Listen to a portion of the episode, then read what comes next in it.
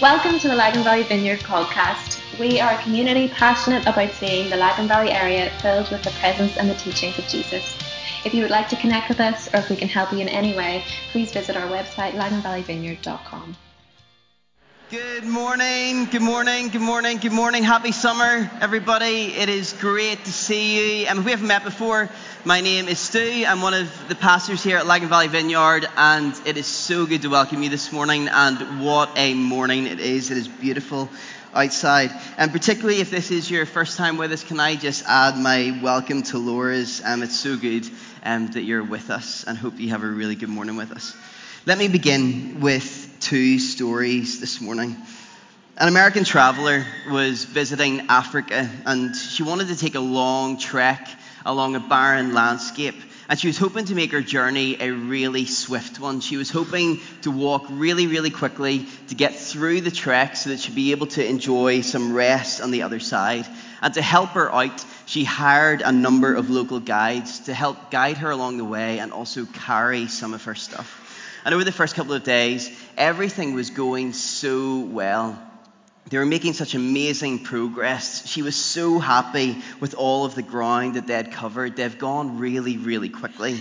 And then a couple of days in, she woke up and she was raring to go. And as usual, she packed her bags really quickly. She pulled down her tent and she went to meet the guide so they could set off and go on a really fast pace. But this morning was different than all the rest of the mornings because whenever she went to meet with the guides, they all were sat down with their arms crossed.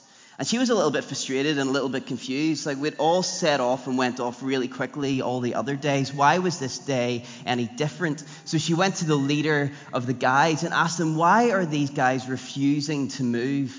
And the guide looked at her and said, We had gone way too far, way too quickly. We're not going to continue the journey today because our souls need to catch up with our bodies. Second story. Jesus had sent off his 12 apprentices. He blessed them with his authority to go and see the kingdom of heaven come alive amongst them. They'd been sent out in twos and they saw miraculous things take place. People's lives were completely transformed, demons were driven out, People were experiencing healing. It had all gone so well. And the disciples came back together to be with Jesus. And they would have been absolutely buzzing, celebrating all that they had seen. They wanted to feed back to Jesus and they were raring to go again. But Jesus had a very different idea in mind. Before a crowd of well over 5,000 people would come and see a miracle take place, Jesus invited his disciples onto a boat and they sailed away to a quiet place. Despite all the buzz, despite the flurry of activity, despite the desire to get going again, they heard the rabbi say to them that day, Come with me by yourselves to a quiet place and get some rest. I've noticed two things recently. Firstly, whenever we ask the question, How are you in this part of the world? it's really common to hear the answer back, I'm good, but I'm busy. We always hear that, and I find myself saying that word all of the time that I'm busy. It's kind of a bit of a badge of honor thing. But I've noticed recently that people aren't just asking the question, How are you anymore? They're actually following that up with another question. They're saying, How are you? and then instantly saying, You busy? Question mark. How you doing? You busy? What's the crack? You busy? You keeping well? You busy? Is that just me, or are you noticing people say that, or even you say that yourselves? Here's the thing how are you supposed to respond to that question? It's a question that puts you on the back foot all the time. It means that you have to respond with, well, yeah, sort of, or as we always say here, flat out, mate. If you answer the question, no, I'm pretty good, like life's pretty chill, I'm not that busy, it sounds as if there's something wrong with you, isn't it? Second thing I've noticed I know that our lives in Northern Ireland, we can have four seasons in a day, but actually, I've noticed that we only ever have two seasons in our lives. It's funny, you know, I don't have kids, but even though I don't have kids, I kind of still follow the school term, the academic seasons. So whether it's work life, family life, school life, in modern life today, there seems to only ever be two seasons bust yourselves and then recover. Bust yourselves, recover. Bust yourselves, recover. That is the rhythm of modern life.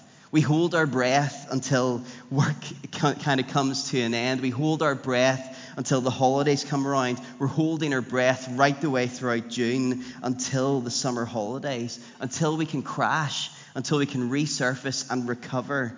And then we kind of just get straight back into busting ourselves again. We never allow ourselves the space to actually rest. We don't create the space to be able to recover well.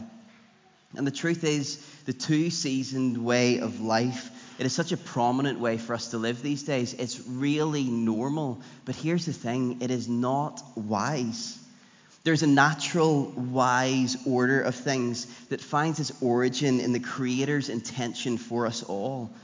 That wisdom is found in seasons. The wise one in Ecclesiastes puts it like this There's a time for everything, and there's a season for every activity under the heavens. There's a time to be born, there's a time to die, there's a time to plant, and there's a time to uproot. Life is sustained by seasons. And I would argue all four of the seasons. We can't keep living in this industrialized, genetically modified, hyperactive, unsustainable way of life where there are only ever two seasons bust yourself and then recover. We need to learn to embrace the wisdom of the seasons, the Creator's natural order of things, and embrace all four of the seasons autumn, winter, spring, and summer. Times for harvesting, times for maturing, times for planting and rebuilding, times to hibernate, to savor, and rest. We need to experience all four of the seasons. And we're invited to experience all four of these seasons, allowing them to take root and flourish in our lives throughout our days, our weeks, our months, and our years. And as we as a community move into summer, a time whenever we're going to have a little bit more time off, a time whenever the weather is a little bit better, thank the good Lord, you'll notice that over the next two months, we are going to kick into a different gear in the gathered life of Lagan Valley Vineyard. We've moved to one service for the next couple of weeks. Summer socials have just kicked off. Love Lagan Valley is just round the corner. And the question could be asked why don't we just sort of crack on as normal? Why don't we run tribes right the way throughout the year? Why don't we stick to double gatherings right the way throughout the year? Why do we do Lagan Valley Vineyard? Here's the thing we want to embrace the wisdom of the seasons we recognize that the next few weeks is a really good time for us to slow down, to be unhurried, to not be so focused on our work, but actually savor life, celebrate with friends, and to rest together.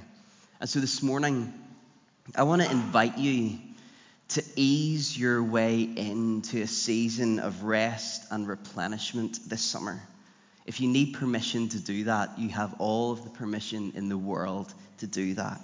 This morning, we're going to kick off a brand new series, which is going to take us right the way up to the end of August. It's called Unforced Rhythms of Grace. And the big idea behind this series is simply this What would it look like for us to be able to live out what Romans 2 invites us into, where the writer of Romans calls us to not fit into the world's mold, but instead do something different, live differently, and embrace the wisdom of the seasons? What would it look like for us to slow down and to focus less on our activity and instead recognize clearly the activity of Jesus? What would it look like for us, even for a few weeks, to not feel the need to force things like we always do, but instead see that there is a divine rhythm to life where grace can flow in and through our lives and into the world? What would it look like for us to rest? What would it look like for Jesus to tend to us in our inmost being? What would it look like for us to seek wisdom once again? Where is Jesus wanting to reshape us, to heal us, replenish us, sustain us, and not just for a quick fix or a recovery holiday, but actually do this for every season that we're going to step into? What would it look like for us as a community to learn the unforced rhythms of grace? If you've got a Bible with you, I'd love you to turn with me to Matthew chapter 3. It's page 672 in the Bibles that are on your seats.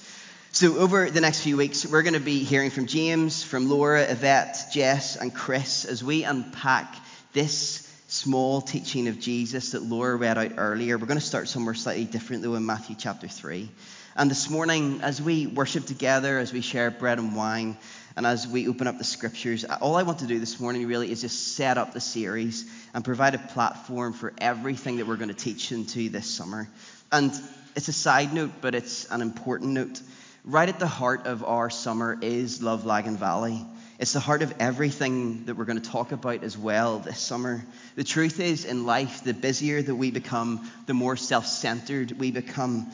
And as we live self centered lives, the less we live into the lightness and joy which always comes from giving your life away. So, Love Lagan Valley is right at the heart of everything that we are going to teach into. Side note, but important note. Right. Matthew chapter 3. Let me just set some of the context up for us here. There are huge crowds that have been gathered around John the Baptizer. Since his reputation had grown, there's been this national turning of people towards God again, the likes of which hasn't been seen since the prophet Ezra. And everyone is buzzing as people are confessing their sins. They're calling on God to make them kingdom people again. But then John notices something that's a little bit disruptive. He notices that the king of the kingdom is moving towards him. Verse 13 of Matthew 3 says this Then Jesus came from Galilee to the Jordan to be baptized by John. But John tried to deter him, saying, I need to be baptized by you, and do you come to me? And Jesus replied, It is proper for us to do this to fulfill all righteousness. And then John consented. Jesus wants to get baptized just like us for the fulfillment of righteousness. He wants to set an example for us as his disciples to follow him in. But also, this is a pivotal moment. This is the moment that Jesus' public ministry of the kingdom actually begins. Verse 16 As soon as Jesus was baptized, he went up out of the water, and at that moment heaven was opened, and he saw the Spirit of God descending like a dove and alighting on him. The Spirit of God comes like a dove and rests upon Jesus, empowering him for him, empowering him for the start of his ministry. And then something remarkable takes place. It's really important to note that since the days of the prophet Malachi and the days that his book was written, which was in and around 420 BC, God the Father had pretty much been silent Nobody had heard him. There's no recordings of him speaking. Angels had spoken. John the, Baptist, uh, John the Baptist takes on the form of an Old Testament prophet declaring, Repent, for the kingdom of heaven is at hand. Of course, Jesus has made himself known on earth, but there is no record of the voice of God the Father being heard directly for a long time, for in and around 450 or 500 years. There has been silence but then the age long silence is broken with verse 17. And a voice from heaven said, This is my son, whom I love. I am well pleased with him.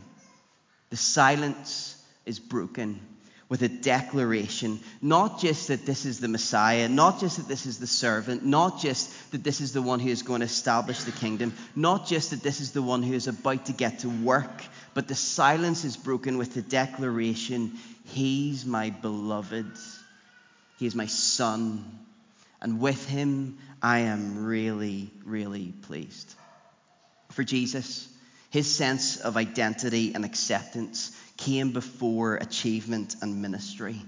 Even before Jesus got to work publicly, he was able to rest in the assurance that he was loved, that he was treasured by his Father, who was pleased with him, regardless of anything that he would go and do. And what he went on to do was remarkable.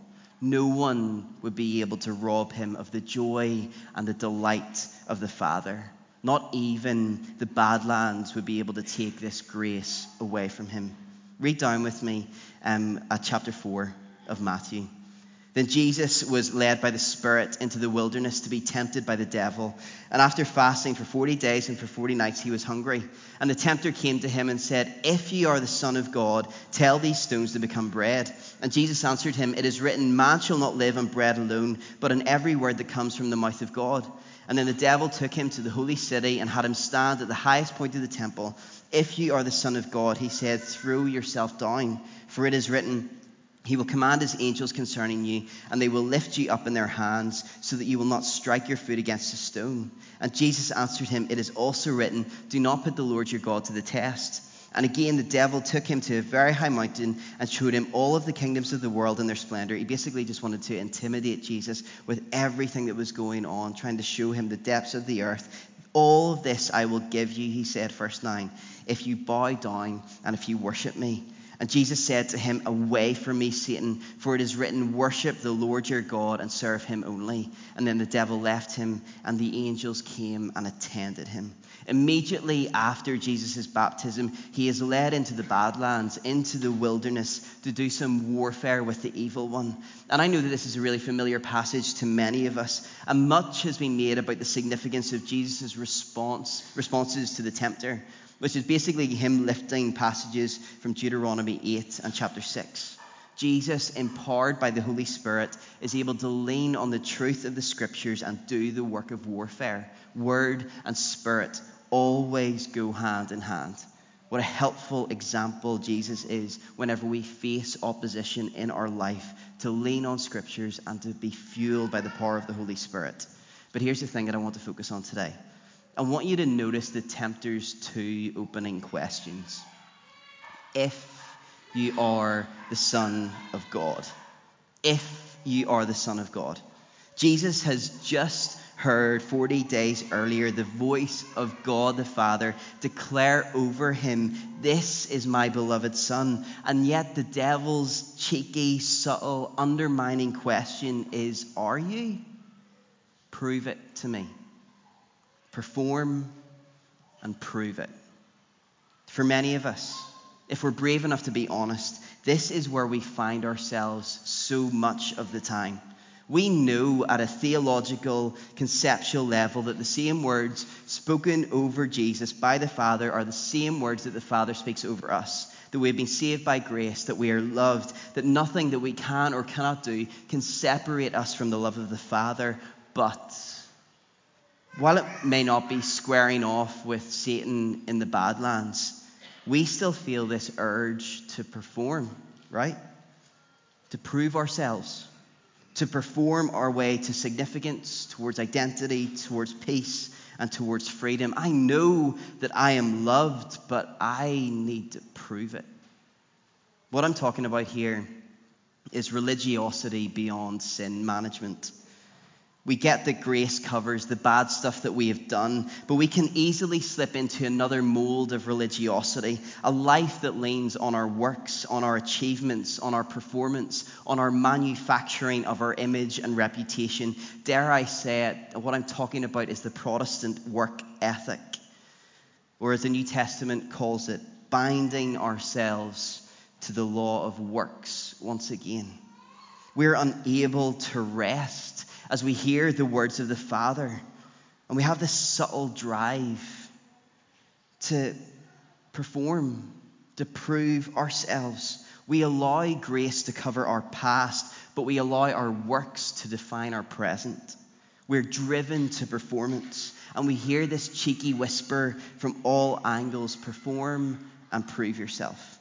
And the reality is, is that our culture is driven by this same cheeky whisper prove yourself. And so, is it any surprise that this leads us to live a hurried life, a frantic life, a life that is centered on our egos, a life that is centered on making things happen, forcing things through, performing and working. How are you doing? You busy and flat out, mate? Are you tired this morning? Are you worn out? Are you burned on religion? Is there another way to live our lives? I've got some really good news for you this morning. Jesus, the rabbi, says this Come to me, get away with me, and you'll recover your life. I'll show you how to take a real rest. Walk with me, and work with me. Watch how I do it. Learn the unforced rhythms of grace. I won't lay anything heavy or ill fitting on you. Keep company with me, and you'll, le- you'll learn to live freely and lightly.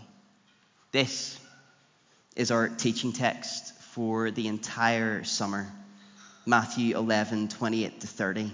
Laura read it earlier from the NIV. This is Eugene Peterson's wonderful translation of it. We're not going to rush this summer. We're not going to rush our way through this teaching. We're going to allow ourselves to savor it and to take it in slowly but surely. And I am convinced that for many of us, this is really good news. This is gospel. This is the good news that we have been dying to hear for a long time. And why? Because we have been way too busy. We have gone too far too fast, trying to prove ourselves. We actually need to learn in this season to rest in Jesus, to experience the love of the Father, and open ourselves up to the replenishing work of the Holy Spirit. Jesus' life, it wasn't easy. Jesus wasn't on a constant holiday. It's really important to say that. But there was a pattern to his life, there was a rhythm to it, and it allowed him to live freely and lightly. There were movements that defined who he was. And these are movements that actually can define our life too the unforced rhythms of grace. And do you want to flick up the diagram? I want to share these movements with you this morning really quickly before we share communion. And really, these are some of the big ideas that are going to provide the foundation for everything that we're going to be teaching into as a team this summer. And I've um, lifted these acknowledgement from John Ortberg's Soul Keeping, which is a brilliant book. If what I've been teaching on this morning is like, oh, it's like oxygen, and you want to be able to discover more, I'd really encourage you to check out John Ortberg's Soul Keeping book. He basically takes two of my heroes, Jesus, it's good, and also Dallas Willard, repackages all of them and applies it to what does it look like for us to be able to live our lives today. So let me unpack really briefly these four movements. Firstly, acceptance. Whenever Jesus heard the words of the Father spoken over him, he owned them as his own. He accepted them as truth, and his life displayed, displayed that. Right from the start, he accepted that he was the Father's beloved, that the Father really liked him, really loved him, was really pleased with him, even before he did any work. He didn't need to attract the attention of the Father or anybody else, but simply was able to rest in unshakable love. James is going to be unpacking this more fully next week, but let me just say this this morning. Whenever we don't accept the love of God for ourselves, life will always force us onto the back foot. Whenever we accept the love of God fully as unmerited grace, the truth is, I could have got up this morning and done nothing. I just could have lay in bed or sat in a seat. I could have just hung out in the garden by myself, and God's love for me would stay exactly the same. Nothing that I would do or not do would be able to take away from that. But here's the thing whenever we don't accept God's love, right from the moment whenever we wake up, and if we're to be honest, turn over and grab our phone, we're instantly on the back foot. We're playing catch up. We're trying to bring that back foot forward. We're trying to work our way to a place of feeling, hey, I've, I've got this life thing. I'm doing okay. I can accept where I am. And the truth is, bringing the back foot forward is really tiring work. It takes it out of us. We get fatigued from this movement as we strive to this place of acceptance, of seeming worthiness, of trying to do okay at life. If only we would be able to learn to accept the love of God and stand confidently at ease in it, knowing fully that we are the beloved, that God is really pleased with us our true selves, our inmost beings, not our job title, not our responsibilities, not our to do list, or our best work. This morning, let me ask you do you accept the Father's love for you, or are you constantly on the back foot, trying to achieve your way towards love. Whenever we get this, whenever we get that we are the beloved, it completely changes the shape of our life. Do you want to flick on the quote? Brennan Manning, the ragamuffin, who more than most knows all about grace, said this The wild, unrestricted love of God is not simply an inspiring idea, but whenever it imposes itself on mind and on heart with the stark reality of truth, it determines why and at what time you get up in the morning, how you pass your evenings, how you spend your weekends, what you read, and who you hang out with. It affects what breaks your heart, what amazes you, and what makes your heart happy. The revolutionary thinking that God loves me as I am and not as I should be requires radical rethinking and profound emotional readjustment. Whenever we get grace, whenever we get that we are the beloved, it will change the shape of our life. We will change. Our lives will become freer and they will become so much lighter. And Jesus, better than most, was able to sustain this way of life. You want to stick on the diagram? With our lives being so full of activities that drive us towards proving ourselves and performing, we see that in Jesus, he lived a very different way. Don't get me wrong, Jesus worked really hard. He performed miracles. He went out into the wilderness for 40 days to fast and to pray. That is not easy, that is hard work. But there were practices in the dailiness of Jesus' life that replenished his spirit, that allowed him to be able to connect with the Father's grace, with his rest, and with his joy. Jesus loved a nap. I love that about Jesus because what's available to him is available to me, right? So I'm allowed to take a nap. I love that. Jesus practiced Sabbath. He loved taking a day off to be able to connect with God. He retreated to solitary places to be quiet, to pray, to be still, to experience the presence of God and nobody else. Jesus loved a good party. He loved to share meals, to be able to break bread and drink wine and enjoy good food and have a party with friends. He loved to take his time over that, to recline at tables and to enjoy good conversations. Jesus is the kind of person that I want to follow, right? There were practices in Jesus' life that replenished him, that sustained him, even whenever he was in the thick of it. There were practices in the thick of life that allowed him to continue. So, are there any practices like that in your life? Jesus needed replenishing. He needed sustaining practices. And here's the thing we need them too, right? Don't be too proud to rest. These spiritual practices, and they are spiritual practices, so often these kinds of things are forced out. We feel as if they're not holy enough, or we're too busy for them. We try to cram them in, we don't enjoy them and savor them we don't give ourselves permission to engage in these kinds of spiritual practices because they don't really achieve much in the moment. But these replenishing practices, they do achieve something. They will keep you alive. They do achieve something. Ruth Haley Barton highlights three layers to what she describes as Sabbath practices, if you want to flick them up resting the body, replenishing the spirit, and restoring the soul. Resting the body, this is about slowing the body down. These are practices that re energize us, that go in the opposite direction of living in a fast paced world. This is going for the walk. This is the nap. This is enjoying a meal with friends. There's replenishing the spirit. These are the activities that, whether they're by ourselves or with other people, they will lead us to joy and peace. These are the things that we just love to do to give us life and energy. These are spiritual practices. And then there's also the restoration of the soul.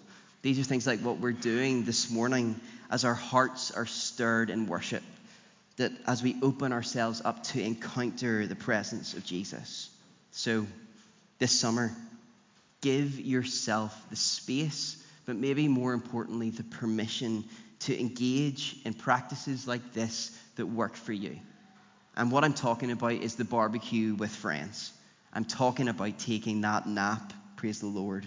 I'm talking about going on that long walk, getting outside, taking a Sabbath, sitting in your garden in silence, savoring that holiday and slowing it down, not trying to rush through every single sight to see on the city break. I'm talking about reading that really good book, spending time with your friend who gives you life. I'm talking about practicing contemplation, going on a retreat, lighting the fire pit, or simply just skimming stones over and over and over again. What practices restore balance to your body, to your spirit, and your soul? What practices allow your soul to catch up with your body? John Ortberg puts it so simply and so helpfully with this. It's going to appear on the screen. The capacity to do nothing is evidence of a lot of spiritual growth. Doing nothing is doing a lot. These Sabbath sustaining practices are not really about what you're going to do, but actually more about what you're not going to do. In the midst of a frantic, busy life that is, if we're to be honest, wrecking us all, we get the opportunity to choose to walk in the opposite direction, to be unhurried, to live a balanced life, to enjoy the presence of Jesus and the company of others, and even maybe the sound of silence. What I'm talking about is taking up Jesus on his offer to the disciples that day. Come with me by yourselves to a quiet place and get some rest. Thirdly, really briefly, significance. We are to live a life that is beyond ourselves, a life of demonstrating the rule and reign of Jesus for the flourishing of everybody, what we have talked about all of this year. We are to live lives of significance. Our lives are to be signs that point towards ourselves and towards God. But Jesus was so clear about his sense of significance. Time and time again, we read of him describing himself in the Gospels with those two words I am. He knew who he was. He had a really clear sense of himself and what that meant for those people around him. But back in the desert, Jesus found his significance from the love of the Father, from what was available to him, not his activities. And all of this took place before he even did a day's work. Significance is about who we are before what we do. Learning the grace of significance, it liberates us from the need to hurry. Really briefly, there is a difference between being busy and being hurried. Busyness is an outward state. It's affected by things that go on outside of us, and every time should remind us flip there's a lot going on right now. God, I really need you to help me in this. Let me spend time with you in the thick of the busyness to allow me to continue. But then there's hurry, and hurry is different. Hurry is an inward state, and it's got so much more to do with what is going on in the state of our souls. Hurry causes us to be unavailable to God. We've become so preoccupied with ourselves and the activity of our lives that we detach ourselves from who we truly are, our understanding of our significance before our work. Hurry also means that we become unavailable to be fully present with God, with ourselves, and also with other people. But if we would be able to learn how to be unhurried, to not get so caught up in the hurry and flurry of life, but actually become the kind of people who are fully present and engaged, that would set us up for a life full of fruitfulness. Lastly, after Jesus invited the disciples onto the boat to rest for a while, he noticed that loads of people were running towards the shore. They were hungry people. His heart broke for them. So he got the disciples, they stepped off the boat after a place of rest, and he grabbed somebody who has a lunch five loaves, two fish and he was able to take this lunch, and a miracle took place, and over 5,000 people were fed. As we learn the unforced rhythms of grace, as we choose to be present to God, to ourselves, and to those around us, whenever we stop being so preoccupied with our work and our achievements, as we lay down the need to prove and perform, we can't help but give our lives away in humble, compassionate, yet powerful service. As you learn the unforced rhythms of grace, you'll learn to see that you're simply not the point. that as we lay down a life of pushing and performing, where we try to muster up all of the energy that we can to try and find a sense of acceptance and significance and sustenance from somewhere else, we have the opportunity to open ourselves up to a powerful and fruitful life. As we rest, as we slow down, as we stop pushing, we discover a capacity for power that is beyond our proving and our performance. The power of the kingdom flowing freely and fully through us. In the way of modern life, bust yourself and you'll get more. Prove yourself and you could be powerful. But in the way of the kingdom, come and rest for a while. For the unhurried ones, the balanced ones, the present ones, the ones with nothing to prove, they get to play with power. A lunch that feeds a couple of thousand people kind of power miraculous kingdom power. This was the shape of Jesus' life grace flowing in and through him. And I've got some really good news for you this morning. This could be the shape of your life too.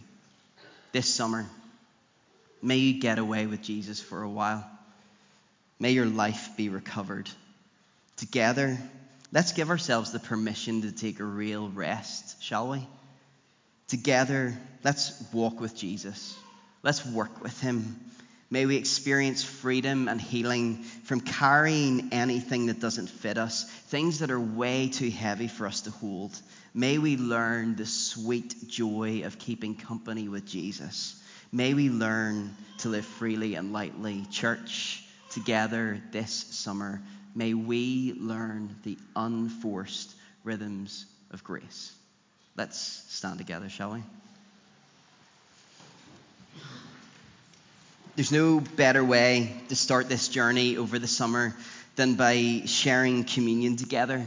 The meal that Jesus shared with his friends the night before Good Friday. And despite the activity of Good Friday, despite the flurry of all that was going to take place, Jesus, in the thickness of it all, he created a space to share a long, drawn out meal with his friends. He reclined with them. He didn't rush, he took his time with them. And he shared with them a meal of grace, a meal where we get to lay down our activity, our achievements, our accomplishments, and feast on the accomplishment of Jesus and savor the grace that is made available to us. And in just a few moments, I'm going to invite us all to come together and share this meal as family, to be able to remember, to be able to celebrate, and to be able to rest. But just before I invite you forward, just a couple of things. Um, this is our family meal. It's for followers of Jesus. But this morning, if you wouldn't say that you're a follower of Jesus, if you wouldn't say that you're a Christian, but with what you've experienced this morning as we've worshipped, as I've opened up the Bible and as I've talked about Jesus, there may be something within you that is just panging for Him, hungering and thirsting for Him, and actually you want to commit yourself to following Him today.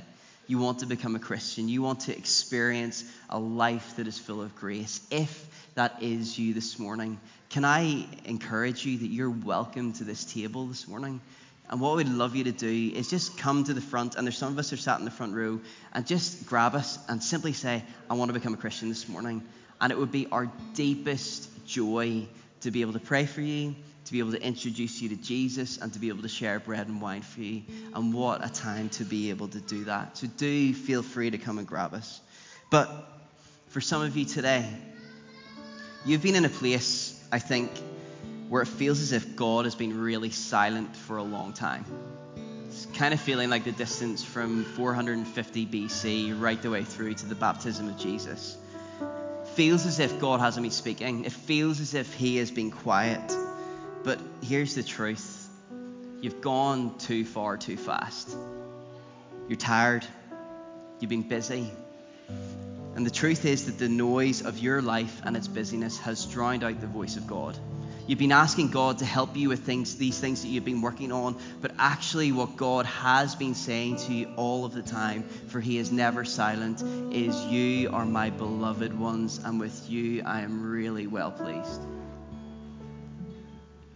You've been asking God to speak into the flurry and into the busyness and into the noise, but actually, what He's wanting to do this morning is disrupt gracefully and quietly and peacefully and simply speak over you. I love you and I really like you. I'm really pleased with you. And what you do or don't do, it really doesn't matter. So lay off your accomplishments for a while, lay off the responsibilities, lay off the achievements, and come and simply feast on the grace of Jesus, recognizing that you are His beloved ones that you're hurrying, that you're overworking, you're proving your performance. It doesn't matter at this table, but actually, the only thing that matters is you hearing the voice of the Father cut through it all, saying, You are my beloved one. I love you, and I'm really, really pleased with you. If um, those three questions that Jesus posed to us are you tired? Are you burnt out? Worn out in religion, if any of those questions spark in you a yes, can I just invite you, just really quietly, just to lift out your hands? Um, and if we can all close our eyes, I would love to pray for us just as we close this morning.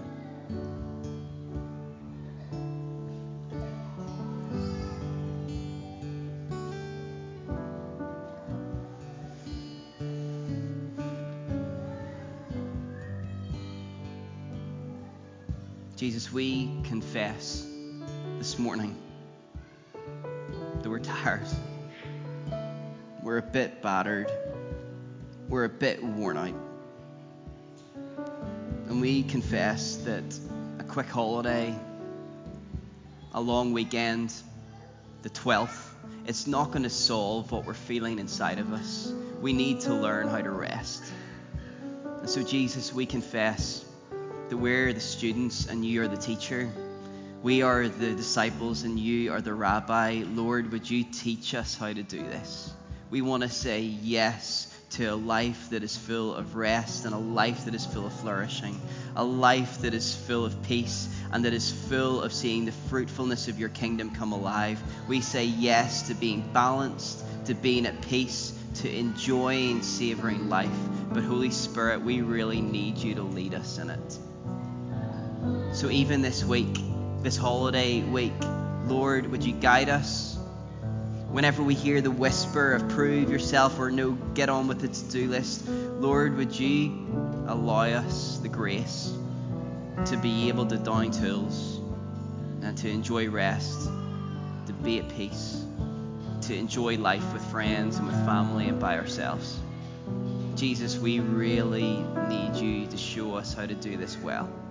So this week, in the dailiness of our life, would you lead us and tend to us and guide us through it, we pray.